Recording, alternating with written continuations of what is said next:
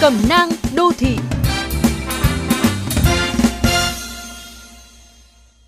Thưa quý thính giả, uống rượu đã trở thành thói quen sinh hoạt của người dân. Có muôn vàn lý do để uống rượu bia như lễ Tết, tiệc tùng, tân gia, gặp mặt, giao tiếp công việc, sinh nhật, hiếu hỉ. Vui cũng uống rượu, buồn cũng uống rượu, thậm chí ép người ép ta để chứng tỏ bản thân. Điều này không chỉ khiến văn hóa rượu bia trở nên lệch lạc, mà còn là câu chuyện về ý thức chấp hành pháp luật. Các bạn thính giả thân mến, nếu là người thường xuyên lái xe trên đường, có lẽ bạn đã từng được cảnh sát giao thông dừng xe, mời đo nồng độ cồn. Trong cao điểm kiểm tra chuyên đề này gần đây, nhiều bác tài vô cùng bất ngờ khi ngay sáng mùng 1 Tết đã được mời thổi máy.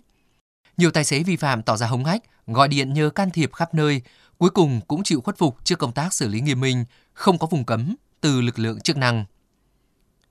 Mặc dù vậy, bên cạnh sự hưởng ứng tích cực từ dư luận, cũng có một số ý kiến lật lại vấn đề, phản biện rằng quy định phạt nặng người điều khiển phương tiện giao thông mà trong máu hoặc khí thở có nồng độ cồn là bất hợp lý, do cơ thể luôn sản sinh ra cồn sinh học qua việc ăn uống hàng ngày. Họ sợ rằng nếu không có ngưỡng nồng độ cồn cho phép, rất có thể sẽ bị phạt oan dù không uống hoặc đã nhiều ngày không uống rượu bia.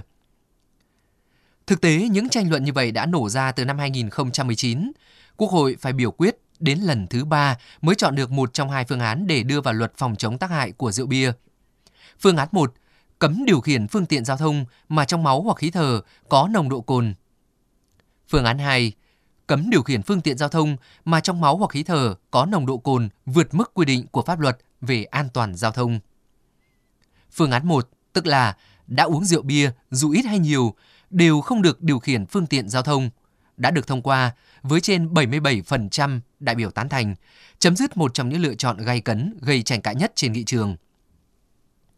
Khi ấy các đại biểu nhận định đây là quy định cần thiết trong bối cảnh ngày càng nhiều vụ tai nạn giao thông có liên quan rượu bia gây hậu quả rất nghiêm trọng. Nó sẽ mở rộng thêm đối tượng chịu tác động và giáng đòn mạnh vào ý thức của người lạm dụng rượu bia, ngăn chặn từ xa các vụ tai nạn giao thông. Với những người e ngại bị phạt oan, có lẽ họ cần nhớ, ngay khi Nghị định 100 có hiệu lực từ năm 2020, Bộ Công an đã làm thực nghiệm để chấn an người được kiểm tra.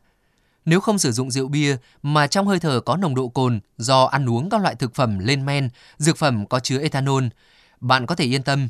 Chỉ cần uống thêm nước lọc và chờ khoảng thời gian ngắn đo lại, thông số sẽ về không. Trường hợp chưa đồng tình về kết quả, người dân có thể yêu cầu thay máy đo, thử với người thứ ba hoặc đề nghị làm xét nghiệm máu. Phương án cuối có thể khiếu nại, khởi kiện. xác suất bị hàm oan là rất nhỏ một khi quy trình kiểm tra được thực hiện chuẩn chỉnh. Nhưng nếu bạn đã sử dụng rượu bia, kể cả vài ngày trước đó, bạn chính là đối tượng mở rộng chịu tác động bởi luật. Không ai có thể trả lời chính xác câu hỏi uống xong bao lâu thì nồng độ cồn không còn trong máu. Điều này phụ thuộc rất nhiều yếu tố như lượng uống, loại, nồng độ uống và sức khỏe của từng người. Những người cảm thấy khỏe, tỉnh táo nhưng vẫn còn nồng độ cồn trong máu hoặc hơi thở vẫn sẽ bị xử phạt. Việc xử phạt này của cảnh sát giao thông là đúng luật.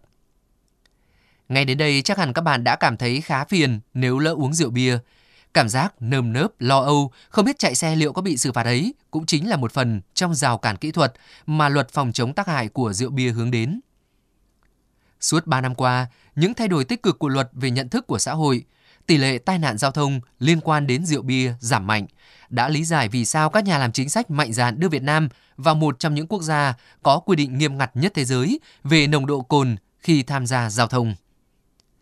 Không phải ngẫu nhiên, các chuyên gia y tế đưa ra lời khuyên, nếu thấy phiền quá thì tốt nhất nên hạn chế uống, tần suất uống và đã động vào rượu bia thì không lái xe.